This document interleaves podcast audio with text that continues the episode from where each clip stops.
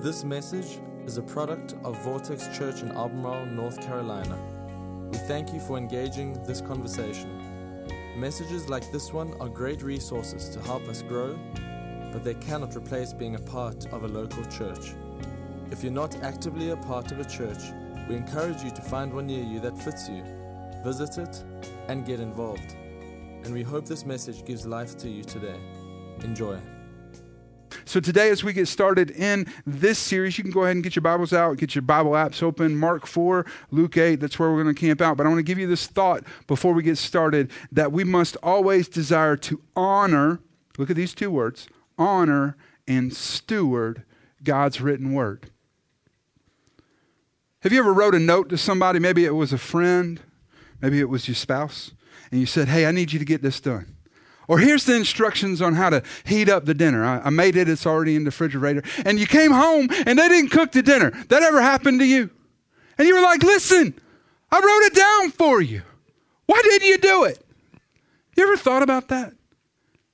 God left us a book filled with letters that were written to us instructions on how to live our life. And how many of us actually, days and weeks and months go by without us ever cracking a Bible and ever looking into His Word? See, we honor God's Word by saying, God, your Word is higher than me. Your understanding is higher than me. I trust you more than I trust myself. But we steward the written word by caring about it and taking responsibility for once God has shown us something that we actually are going to apply it and follow through with it. You know, the same is not only true with God's written word, but God's spoken word. And in this series, that's really what we've been looking at. See, the word, word, is translated from the original text several different ways. There are several original words in the Greek text that are translated that. If you go to John chapter 1, the very beginning, it says, In the beginning was the Word, and the Word was with God, and the Word was God. The word that is translated word is the word logos. And that word logos means written word, refers to the Bible. But there are other times when the Bible says that the word of God came, and it is the Greek word rhema, which refers to the spoken and expressed word of God. And in this series, we've been focusing on what would it take to steward and listen to the voice of God, but not just be people who could hear him. And We've talked about what it would take to, to hear him. God does desire to speak to you, but than to do something with it. Because let me just ask you this question. Imagine that you have a friend, and God knows that they need a little bit of encouragement. They need, they're going to have a bad day in two or three days. Y'all know God knows you're going to have a bad day if it's going to happen in two or three days. And He kind of says, hey, you know what? I want to send a card to them, and I'm going to send a card. I know that on that day they're going to read out of the Bible. They're going to read this verse, and so what I want to do is I'm going to send. I'm going to speak to your heart, and I want you to respond, and then write a note to them, or to send a text message to them, and it's going to be the exact same verse that they're going to read. And what's going to happen is it's all going to line up. They're going to get this card on the day that they read that passage out of the Bible. But you hear God say that, and you go, "I think that was the Taco Bell that I ate at lunch." Not real sure that was God. So, what does God do? God asks somebody else, and they listen and they follow through, and what God wants to accomplish is accomplished. But the next time God wants to get a scripture to one of your friends, do you think He's going to come to you? Do you think He's going to come to you? See, we have to be a good steward of the Word of God. And let me just talk about stewardship for a moment so we're all kind of on the same page, is what I mean with that. Here's the principle of stewardship that how we manage what we have connects to what we are given. How we manage what we have will connect to what we are given. I mean, we understand this in so many principles, don't we? I mean, I think the most obvious one is, you know, financially, we understand that, that if we take good care of the financial resources that we have, and maybe we do some retirement investment and some savings, we, we generally understand that we'll be taken care of, that how we manage what we have connects to what we begin. But let me just kind of back up a step from that and just talk about what we have. Because stewardship is built on the principle of understanding that you don't own anything.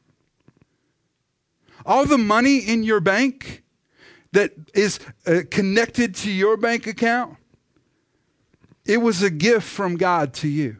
And some of y'all might be saying, but Kevin, I go to work every day and earn that money. I mean, I went to school to learn how to do my job. And now I'm in this job. I trained for it. I deserve it. I go, I work 40 hours a week. I get paid at the end. Can I just submit to you that the fact that you're healthy, that you're gifted and smart enough to do your job, that they are gifts from God? And there are people across the world that are as smart as you, as gifted as you, and as willing to work as hard as you who don't have the opportunity that you have. No, that money that's in your bank account, it was given to you. Now, you might have responded to God, but it was a gift. How many of you, we're, we're just a few weeks away from having a baby, me and my wife. She, she, I had someone come up this week and they said, they said, Kevin, I just want, to, your wife looks tired.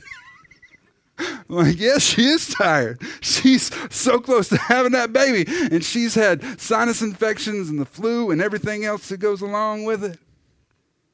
But you know, she's still excited about having this baby and still enjoying being pregnant. And you want to know why? Because it took us five years to get pregnant the first time. Five years. Because here's the truth we only have a baby because God gives us a baby. We don't earn one. It's a blessing. Only God can take two living cells that are already given life by Him, put them together, and make a life from it. See, what we have, the blessings that we have in life, they've been given. And a steward, instead of an owner, an owner asks the question, What am I going to do with what I have? But a steward asks the question, God, you're the owner. What do you want me to do with what you've given me? Because the principle of stewardship understands that what I do with what I've been given, the way I manage what I've been given, will connect to what I'm given in the future. So I want to be a good steward right now. You may be sitting there, well, what do I manage? What are the things that I'm given, that God has given me, that I have the responsibility to steward right now? It's three things your time. You will never be able to add a day to your life. Now, we can, you know, obviously be stupid and subtract some days, you know, but we can't add any days. Our time is a gift from God. Number two, our talents. Some of y'all know that, and some of you don't. Some of y'all recognize that there were things that you were born that were innate inside of you. You never had to work to earn them. You've watched other people have to work to earn them. There's some of you that are very disciplined. You just naturally are. You're organized. And you look at people and they're so disorganized, and you go, I don't see how you can't, because it's just natural. God gave you that gift. And the last thing is treasure. Now, a lot of time when we talk about treasure, our time, our talent, and our treasure, we talk about financial responsibility and financial stewardship. And obviously, that's a great place to kind of start with it because God does bless us financially, but He gives us a plan financially to be good stewards of it. What is that? To be generous. God wants us to be givers. He is a giver, He wants us to be a giver. God has given to you, so you give to others. And he puts the standard at that at 10%. So we understand where it kind of starts. This is what generosity looks like. It's not supposed to end there, which is why there's some of you that are in the room who've made decisions. Now we're going to give 11% or 12% or 13%. I mean, think about that. I think that this is why Matthew 6:21 is so important that where your treasure is your heart will be also. And too many times we try to reverse engineer life that way, which is where we say just follow your heart. Just follow your heart. If you'll do what your heart is leading you to do, then you'll do what's right. But the Bible tells us that your heart is deceitful above all things. That actually we should not follow our heart, that our treasure, the things that are valuable in our life, will follow, our heart will follow our decision and how we actually steward those. So, this is important that biblical stewardship will correctly discipline your life so that you can guard your heart. I mean, I think it happens financially for us. When we become generous financially, God begins to protect your heart from selfishness and materialism. Because I thoroughly believe that the antidote to materialism is generosity. And when we step into God's plan, we receive the right kind of biblical discipline that God wants us to have. It protects our heart. So, today, what we want to talk about is how can we steward one of those treasures? Now, obviously, there's more treasure than just money. I mean, we, we talk about money, but we know our kids are treasures, right? We love our kids. But God's word is a treasure too. So, how do we steward God's word? So, the first thing in your notes today is we must steward what we hear. Steward what you hear. Remember, stewardship tells us that what we do with what we have connects to what we will be given what we currently have, what we choose to do with it, the discipline that we have with what we have will connect to what we're given. Jesus shows that in a financial principle in Luke chapter 6, where he says this Give and you will receive. Now, we talked about this in the series that God's blessings are meant to be held with an open hand, not a closed fist. That if God blesses you and does something to you, he wants to do something through you. All right? So look at what he says Give and you will receive. Your gift will return in full, pressed down, shaken together, making room for more, running over, and pouring into your lap. Look at this. This is this last statement. The amount you give will determine the amount you give back. So if you become stingy and stop being generous, the inlet is going to start to dry up. And I want you to see what he does in Mark chapter 4, because he makes the exact same application to stewardship when we hear God's word. Look at this. Then he added, Pay close attention to what you hear. The closer you listen, the more understanding you will be given, and you will receive even more. To those who listen to my teaching, more understanding will be given. But for those who are not listening, what little understanding they have will be taken away. Do you see what he's saying? God, if I will listen to you, he says, if you'll listen to me, I will speak to you even more. If you'll listen, then I'll start speaking to you. But if you reject my voice, I'm going to pull it back. And so I think it's a good time in this series just to kind of ask the question well, how, how does God actually speak to us? What, is, what are the ways? So I'm going to give you 10 ways that God speaks to us. If you're taking notes, and you're the note taker that's here, many of you are, I'd kind of go ahead and just flip it off. I'm going to give you permission to write while I talk, okay? Because this is going to be a long list. It's 10 things, and I'm going to give you 10 ways that God speaks to us. Number one, God speaks to us through circumstances. God speaks to us through circumstances. You see that in the life of Jonah. You remember the story of Jonah, right? God says, Go to Nineveh. He gets on a boat and goes the opposite way. And what happens? God sends a storm, a circumstance. The sailors figure out that the storm's there because of Jonah, and they throw him overseas, right? He's now trapped in the ocean, and God sends a fish to swallow him up. That's a bad circumstance that God spoke through. All right? Some of y'all might feel like you're in the belly of a whale right now. I don't know. See, this isn't in my notes, but in in um, in Isaiah, the Bible the Bible says as Isaiah is recording, hearing the voice of God, he says, "God spoke to me with a strong hand." Like I can remember my mom and dad speaking to me with a strong hand. That ever happened to you when you were a kid? That your parents spoke to you with a strong hand? It happened to me a lot. All right. And sometimes God just got whoop your butt a little bit, right? He speaks to you through circumstances. Number two, he speaks through counsel. Through counsel. All throughout the book of Proverbs, it encourages. Proverbs 15 says that in the, the counsel of many there is wisdom. God wants us to seek the counsel of people who are godly and especially those who have biblical authority in our lives, our pastors and our leaders. Number three, God speaks through peace. God speaks through peace. In Colossians and Philippians, the Bible talks about God's peace. And here's the truth like, God will often lead you into circumstances that are not peaceful, but He will give you peace, His peace, that supersedes our circumstances. Right? We're not supposed to lead our lives based on our own peace, but on His peace, He does speak to us through. Number four, God speaks through people. He still does that, still uses people. You ever been encouraged by a friend? Almost at that point where you're going to give up and someone called you, someone sent you a text, someone sent you a message. God speaks through people. He does that in Acts 21 with the Apostle Paul and a young man named Agabus. Number five, God speaks through dreams and visions.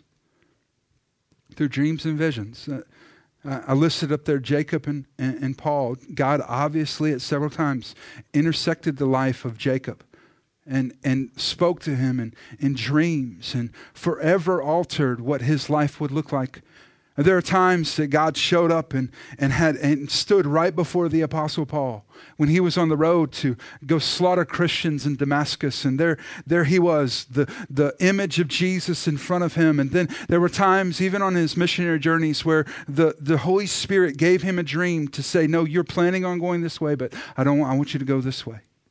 And God speaks through dreams and visions. God speaks, number six, through thoughts. If you've been around here long enough, you've heard me say that sometimes God's voice sounds a lot like our voice. God's voice can sound like our voice. And it happens in Matthew 1 with Joseph, the stepdad of Jesus, where he's praying about this situation where his espoused wife has become pregnant, and God speaks to him clearly in his thoughts. And he hears in his head the voice of God. God speaks, number seven, through natural manifestations. In Romans 1, the Bible declares that creation declares to us the glory of God. This happens to me every fall when the leaves change colors. Do you realize that the only way that we see the real beauty of a tree is when it dies? And every fall, I'm reminded that real beauty in life only comes when we choose to die to ourselves.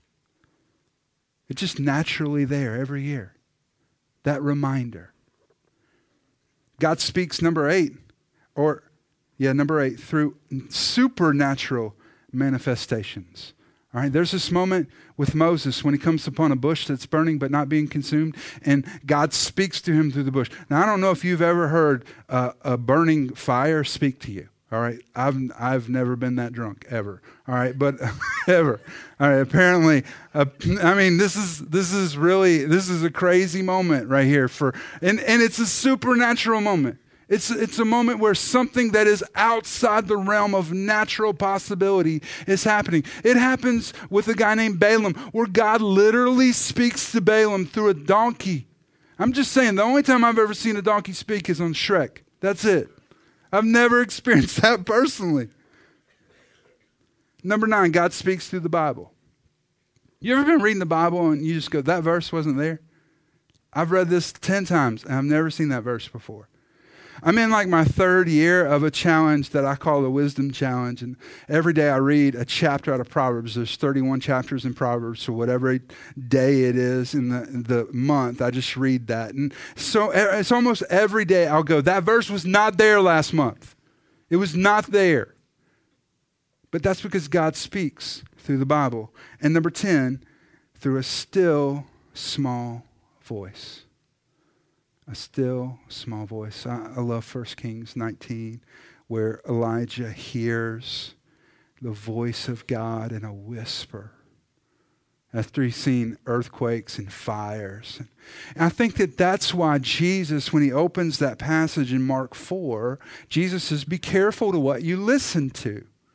Be careful to what you listen to. You know, you ever thought about this? You know, in the Garden of Eden, God set down man, man and woman, Adam and Eve, and there were two voices in the garden that were trying to get their attention and get them to do something. You ever noticed that before? That God set them down and gave them direction. It was clear, but then along came the enemy to speak to them and tempt them to do the one thing that God had said don't do. And as we sit here in this room, do you realize that there, there are voices that are streaming through the air that are around us? I mean, all around you, swirling all around you right now. You have the technology in your hand to pick it up and intercept those voices. Or you get in your car and you tune your radio to the right frequency and you can catch the voice that you wanted to hear. Which I think Jesus is giving us great wisdom that being careful with what you hear. Have you ever noticed this? That Satan is described as the principality and the power of air. Do you know what it takes to communicate for us? It requires air. Our vocal cords are designed to push air in such a way to create a sound wave that when your ear intercepts it, it can distinguish those waves. I think it may be a little clue as to why there's so much strife and difficulty in our communication. You ever had this happen to you? You get home, if you're a guy, maybe it's a little late, you've been working hard. You know, it's been a long day. And you walk in the door and your wife is preparing a meal. And you say, in your mind, when you say it, Great, when do we eat? And what she hears is, Is this all you've been doing? When's the food ready? That ever happened to y'all? Happens to me all the time. That somehow in between what I meant to say and what she heard, there's some sort of twisting and turning and inversion, and what I meant to say is not what was heard. That ever happened to you guys? yes, somebody, that's me every week. Forgive me, Lord. Right? Um, it happens. And I believe that it is because it is in that simplicity of communication that Satan finds a way to communicate and we hear him. So we got to be careful of the voices that we listen to. Can I just tell you this? If you're praying over something or seeking God about something and you feel confused, you feel confused. I've been seeking God. I've been praying. I've been trying to listen to God. All of those. And I just, I keep hearing different things. Can I just tell you that you're not listening to God? If you feel confused, you're not hearing God because look at what the Bible says in 1 Corinthians 14. It says that our God is not a God of confusion, but peace. And God may ask you to step into a, a, circumstance and a story that is not very peaceful, but you will have peace because He is with you. So, the first thing we have to do is we have to steward what we hear. The second thing we must do is steward how we hear. Steward how we hear. Luke 8, Jesus is uh, uh, teaching almost the exact same thing, quite a different perspective. Look at what it says. It says, Therefore, take heed how you hear. For whoever has, to him more will be given, and whoever does not have, even what he seems to have, will be taken away from him. Now, obviously, he's talking about hearing and listening to the voice of God. And so, whoever has listened to God the right way, who has received God's word the right way, God says, I'm going to give you more. But whoever rejects the appropriate perspective of addressing God's word, God's like, it may seem like you have something, but even what it seems like you have, it will be taken away. So, how do we approach God's word? How do we approach God? Let me, let me just kind of do an exercise with you. I want you to look at this and imagine, if you will, just for a moment, that God is speaking and you hear him say to your heart, He says this I want to use you to influence thousands of people and lead hundreds to repentance. I'm going to say that. Just imagine, if you, if you would, that God is speaking to you right now and God is saying, I want to use you to influence thousands of people and leads hundreds to repentance. If when I said that, you heard that God wants to use you, or that God wants to give you influence, or that God wants you to lead people, can I tell you that you might not be hearing God the way that you need to? Because if God ever spoke that to you, our hearts need to be humble enough that what we really hear is there are hundreds of people that God wants to reach and see come back to Himself. Because God never wants to elevate you because He knows that your ego can't take it.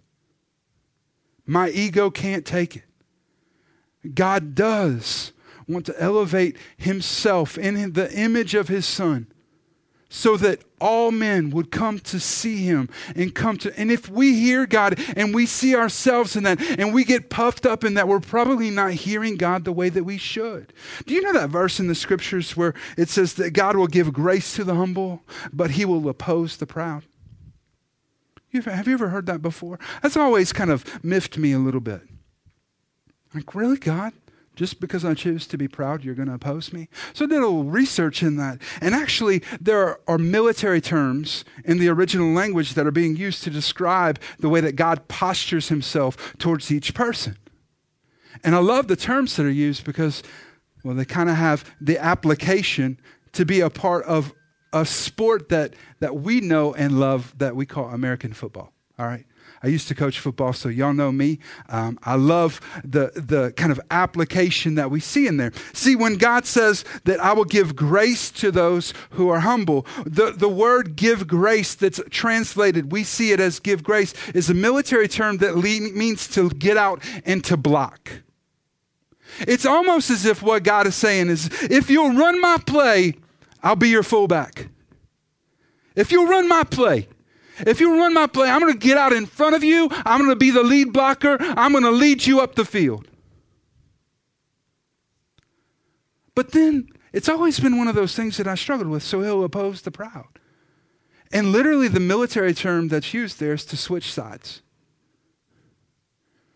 It's as if God says, Now, if you decide to run your own play, here's what's going to happen I'm going to play linebacker for the other team.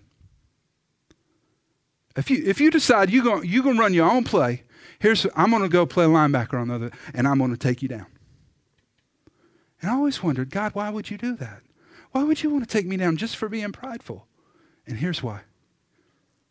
Because there's an enemy that wants to take you out too. And God knows if he can take you out, if he can knock you down a little bit, then he can be gracious and loving and lead you to redemption and it won't be the kind of destruction that the enemy would bring. See, we need to hear God's word humbly, humbly. So I would tell you that we must seek to hear God's word with sincere humility and a genuine desire for his name to be celebrated and praised. Now, I remember just a few years ago, we're going to celebrate our fifth birthday this September as a church. And it was about seven years that God start, started speaking to me about coming back to Albemarle and planting a church. And I, this is not even a joke. The first person that I decided to tell that to was a mentor of mine. He has a PhD in church planting. And I love him. He's always been a good friend. So I said, let's go to lunch. We went to this really nice little Thai restaurant and we sat down. We were both eating. And I said, I feel like God's called me to move back to Albemarle in Stanly County in North Carolina. It's a small town and plant a church. And he said, Well, you can try that. But I just finished my, di- my dissertation, and my thesis is that church planting will never work in small towns. And over and over and over again, and I'm not lying, I would share this vision with people, and they would say, I just don't see how it's going to work. I mean, I even brought my pastor up here just to see the area, and, and he goes, You know what, Kevin, I just, I just don't know that you can name a church Vortex. People are probably going to think you like a, an energy drink or something. but I got to this point where I didn't feel like success was ever guaranteed, but I felt like I couldn't fail God by saying no to Him. And I didn't really care if I was ever important or honored or known, and I still don't. But I do care that we lift up the name of Jesus. Not my name, not the name of our church, but that we lift up the name of Jesus. Because look at what the Bible says in John 12 that when He is lifted up, this is Jesus speaking, I will draw all men to myself. See, that's God's marketing plan that we exalt Jesus and then God draws people to himself. And when we get to that place where we can humbly hear God And it's never about my ego. It's not about what kind of honor or reward or any kind of attention I'm going to get. It's all about Him. Then we're finally hearing God the right way. And number three, to be a good steward of His word, we must respond to what we hear. We must respond to what we hear. Now, I've had plenty of people come to me and say, Kevin, I'd love to hear God like you heard Him. I'd love to. I just want to hear God speak to me and kind of invite me in this next big adventure. But I just I don't hear that. God's not speaking to me that way. God doesn't speak to me like He does to you, and I'm I'm just going to call call a, a mess on that right there, okay? Because God has spoken to you, and I believe what's happened far too often is that God's spoken to you and you said no. God said, I want you to do this. And you said, God, I don't believe that's for me. Or God said, hey, hey, I want you to send this card or this note. And you said, no, that's probably just my Taco Bell from lunch. And God said, no, I want you, here's, I want you to actually go have this conversation with your friend over here. And you said, no, God, I'm just scared. You don't know me. And all the times that you keep saying no to God, God's never being a, able to build a platform of obedience and progressively grow you in the gifts and talents that it would take. See, I want you to see this. This is a very important principle in stewardship. It comes in Luke 16, Jesus speaking in verse 10. If you are faithful in the little things, you will be faithful in the large ones. If you're faithful in the little things, you'll be faithful in the large ones. Now, when I was working at the church that I worked at in South Carolina, my mom called me one day. Y'all know it's kind of a big deal when your mom calls you and says, Kevin, I just need to talk to you. Because normally just, hey, how you doing? And so I said, okay, mom, what's going on? And she said, I've been praying for you. And I felt like God gave me a word for you. I said, okay, well, what was it? And she said, I want you to to know that if you'll be faithful in the little things, I believe God has big things for you. Now, I want you to understand that at that time, I was working in a church that only had 85 people that went to it. I was a youth pastor and a worship leader. And every week I cleaned toilets. I vacuumed a youth room. I went to schools and worked with leaders. And I was asked to do things that many people would have said no to.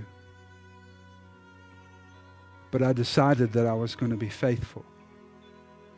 And that everything that I did, I was going to do it as good as I could do it. So when I became the worship leader at a bigger church, every week I would go in and I would prep our stage and I would run cables and I would make it so our musicians only had to come in and plug in and, and I would do everything behind the scenes that nobody would see so that all our volunteers had to do was come in and serve. Because I was going to be faithful in the little things, the things that nobody saw. See, a lot of times we look at success and we go, well, it just happened overnight. Success never happens overnight. It always begins with the little things. It always begins with the little things. And I think that this is so important for us to know that our simple response to the Word of God will unlock our hidden, untapped potential. It will. As God speaks to you and you start to go, okay, God, you want me to send that card? I'll send the card. And the next time God's going to say, hey, I want you to call this friend and you say, I'm scared, God, but I'll do it. I'll do it. I don't know what I'm going to say. And then later, God starts saying, Well, you're being faithful. So there's a friend, and he needs somebody to be there on this day, and I'm going to speak to. And you go, Okay, God, I, I don't know what I'm going to say. I don't know how I'm going to handle it, but I'm going to go. I'm going to listen to you. And finally, after a while, God goes, I can trust you. I've worked to get this person to this moment, and I need somebody to be there. At the right moment, I'm going to send you. Faithful in the little things. Look at this out of Proverbs 4. I think this is so important for us. My child, pay attention to what I say. Listen to my words, for they bring life to those who find them and healing for their whole body. Don't lose sight of them. Let them penetrate deep into your heart, for they bring life to those who find them. Life to those who find them, and healing to their whole body. Think about that with me. That when we seek the Word of God, what does the Bible tell us that happens to us? It brings life to us. That God, as you respond to His voice, begins to bring alive inside of you a life that transcends this life, that is bigger than this life, than you could ever have imagined. I believe that if you would just kind of make up in your mind, I'm, I'm going to constantly respond to God. God, whatever you invite me into, I'm going to say yes. That in three years from now, you'll look back and say, I could have never imagined where you would take me. Because you have given life to something I didn't even know existed in me. But you know what's sad? Is That the inverse is true too. Look at this Proverbs 8 28, verse 9. God has no use for the prayers of people who won't listen to him. Some of y'all have been saying, I have no idea why my relationship with God has grown stale. I feel like God's just a million miles away right now. I don't understand it. It used to feel like he was so close to me and now it just feels like he's so far away and I just really I want I want that intimacy and I want that desire. I want it back but it's just not there now. And that staleness and coldness that has crept in is all connected to the fact that you haven't been obedient in the little things. And so God has backed up and maybe even be playing on the other team right now. So I believe that right now there's some of us that are in the room that this is the time. This is the time right now that we're going to make that commitment and we're going to say, God, I'm tired of running. I'm going to give you my life. I'm going to submit to you. Take me and lead me. Thanks for listening. This podcast has been a production of Vortex Church in Albemarle, North Carolina. For more information on our church, we encourage you to visit us online at vortexchurch.com.